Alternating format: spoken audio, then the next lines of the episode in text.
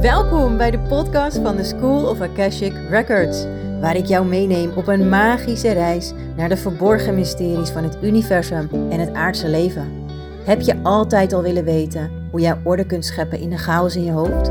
Of hoe je om kunt gaan met spiritueel bewustzijn zonder dat je gaat zweven?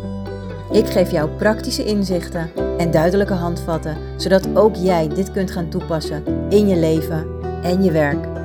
Bereid je voor op kwantumtransformaties die voorbij tijd en ruimte gaan.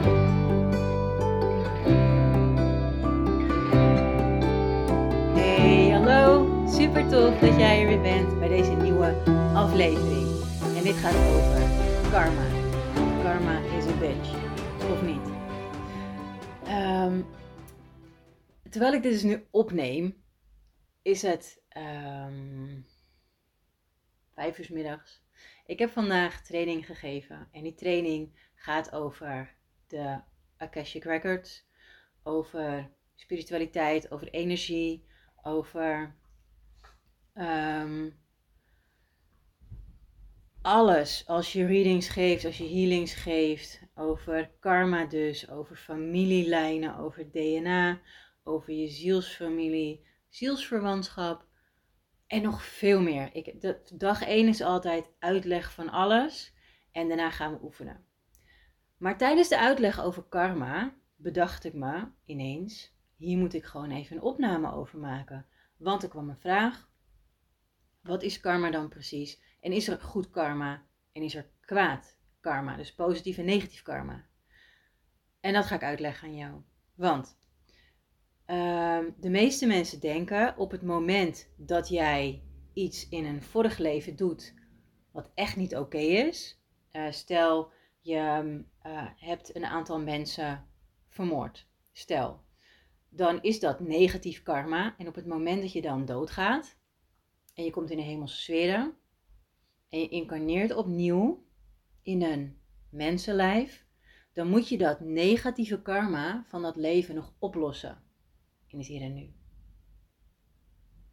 Dat denken veel mensen. En als je dan in een vorig leven iets heel goeds gedaan hebt, je hebt um, heel veel mooie dingen mogen doen en gedaan, en je bent een lief en, en, en fijn mens geweest, als je dan doodgaat, je komt in de hemel en je incarneert weer in een nieuw leven, dan heb je geen karma om op te lossen. Maar dat is niet waar. Ik geloof, niet, ik geloof hier niet in. Dat geloof ik echt niet. Weet je wat ik geloof? En die download kreeg ik vandaag weer binnen. Ik geloof op het moment dat jij in een leven um, een aantal mensen bijvoorbeeld vermoordt, dan doet dat iets met je. Dat raakt iets in jou als mens. Daar krijg je misschien spijt van, daar krijg je misschien verdriet van, daar krijg je misschien hartepijn van, um, daar krijg je een steek van in je energie. Dat doet, dat doet iets met je. En dat, noem het ballast, dat neem je mee op het moment dat jij doodgaat in dat leven en je gaat naar de hemel. Jouw ziel draagt dat pakketje ballast bij zich. Dus dat gaat allemaal mee. Op het moment dat jij opnieuw incarneert in een mensenleven, dan draag je die ballast met je mee.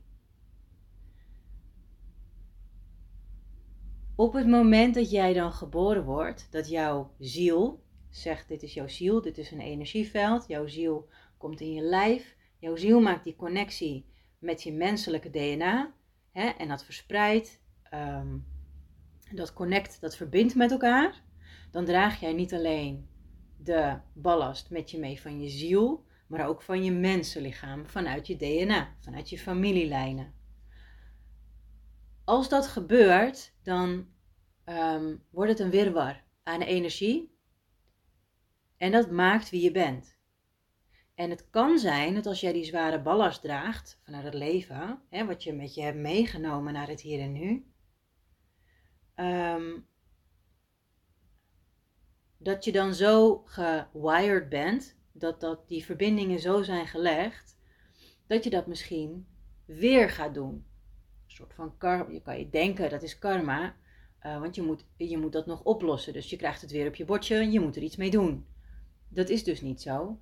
Ik geloof dat je dan op dat moment ehm, ook nog de mindset hebt van wat er toen gebeurd is. Dus je draagt de ballast, je draagt de, de bedrading, zeg maar, tussen haakjes, bedrading, hoe jij bent ingesteld, toen was ingesteld. En ehm, de, de mindset die daarbij hoort, die komt er ook weer bij kijken. En als jij nog steeds, als jij voelt dat er, dat er iets zit waar je iets mee moet, en dat draag je dus nog bij je, ehm, dan kan dat zich opnieuw gaan manifesteren in je leven, omdat het nog niet opgelost is. Dan kan het zijn dat je weer opnieuw in dat leven een aantal dingen doet die te maken hebben met wat jij in het vorige leven gedaan hebt.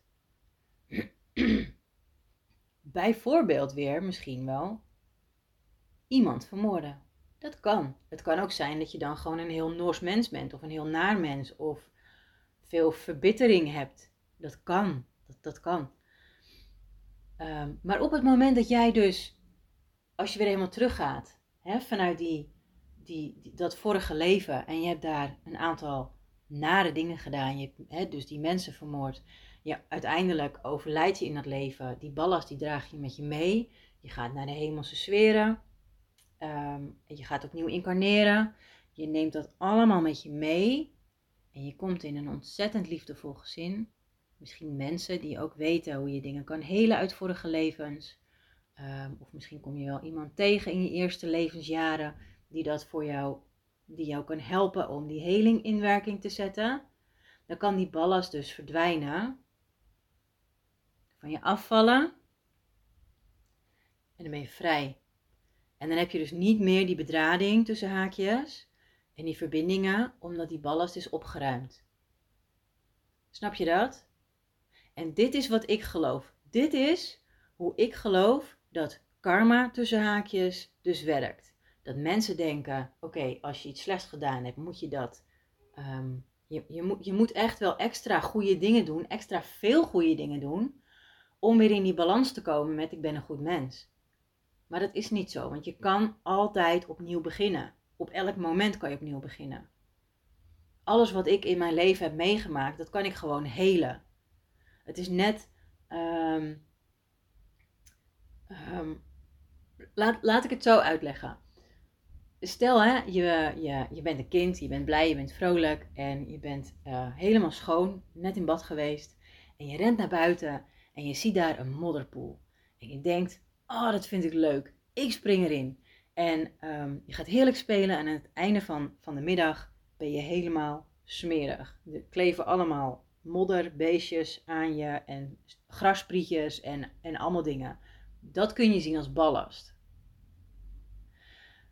Dat kun je van je afspoelen. Dus je kan dat kind, jij als kind, weer onder de douche je kan het van je afspoelen. En sommige dingen gaan er niet zo gemakkelijk af. Dan moet je een beetje boenen, een beetje extra poetsen, een beetje, misschien een beetje zeep gebruiken. Ehm, en dan ben je weer schoon. De herinnering blijft, maar je bent weer schoon. En ik geloof dat dit een manier is waarop dat werkt.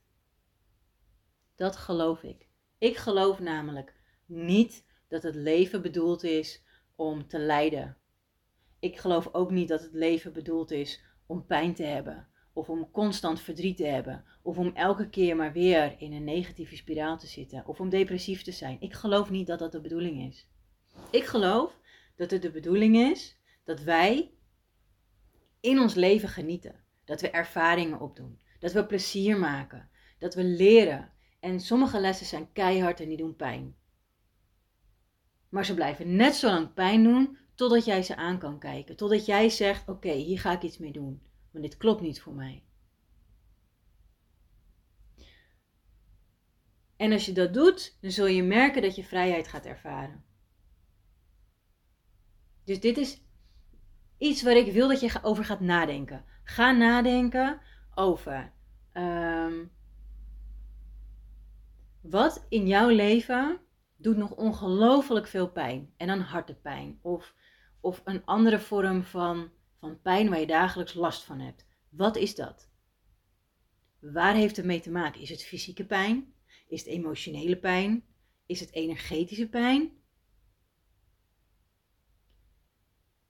En wat is de achterliggende boodschap? Waar heeft het mee te maken? Ehm, ik probeer een voorbeeld te bedenken, maar ik merk dat lukt me niet, want ik ben uh, eventjes naar buiten gericht nu. Ik ben nu niet in een staat van naar binnen keren, dus ik, ik ben naar, naar jou toe gericht. Als je pijn ervaart, is het altijd een boodschap ergens van. Dus wat wil het jou vertellen? Als je fysieke pijn hebt, kun je zelfs opzoeken in boeken tegenwoordig of op internet. Wat is de spirituele betekenis of de psychosomatische betekenis van mijn pijn? Waar komt dit vandaan? Want het komt altijd ergens vandaan. Fysieke pijn is een uiting van jouw geest, jouw mind of jouw spirit die jou iets wil vertellen. Altijd. Op het moment dat je emotionele pijn hebt, dan ehm, kun je daar ook de betekenis achter vinden. Wie of wat in jouw omgeving heeft ervoor gezorgd dat jij emotionele pijn ervaart? Of wat, wat, wie of wat triggert jou nog dagelijks of af en toe wat jou nog pijn bezorgt? Wat is dat? Ga daar naar kijken. Um, waar komt het vandaan? En wat kun je daaraan doen? Ga even in die afstemming met je hart. Je hart, je buik, ja, je ziet het niet. Je buik, um, je keel, je hogere zelf. Ga in die alignment. Kom in die verbinding. En vraag om inspiratie. Vraag om antwoorden. Wat kan ik doen, hier en nu, om mijn pijn op te lossen? Zodat ik vanaf nu en altijd een fijn, vrij en blij leven kan hebben. Wat moet ik doen? Waar moet ik heen? Welke stappen moet ik zetten? Ga het gewoon vragen. En als je dat kan en als je dat gelukt is, dan moet je het laten weten aan mij. En als het niet lukt, laat het me dan ook weten. En dan kijk ik of ik jou ergens mee kan helpen. Maar voor nu, echt waar. Het is, het is echt super, super, super simpel. En iedereen kan dit. Welke pijn heb je? Waar komt het vandaan? Wat kun je daaraan doen? Dus heel veel plezier. Succes ook vooral met deze opdracht.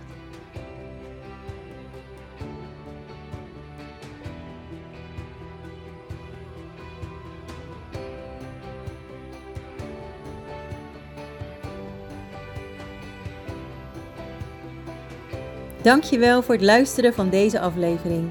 Als deze aflevering je heeft geraakt, geïnspireerd of op een andere manier iets met je heeft gedaan, deel hem dan met anderen. Zou je willen laten weten wat je hiervan vond?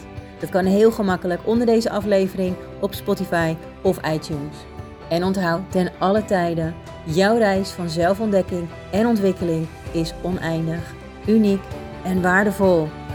Tot de volgende keer!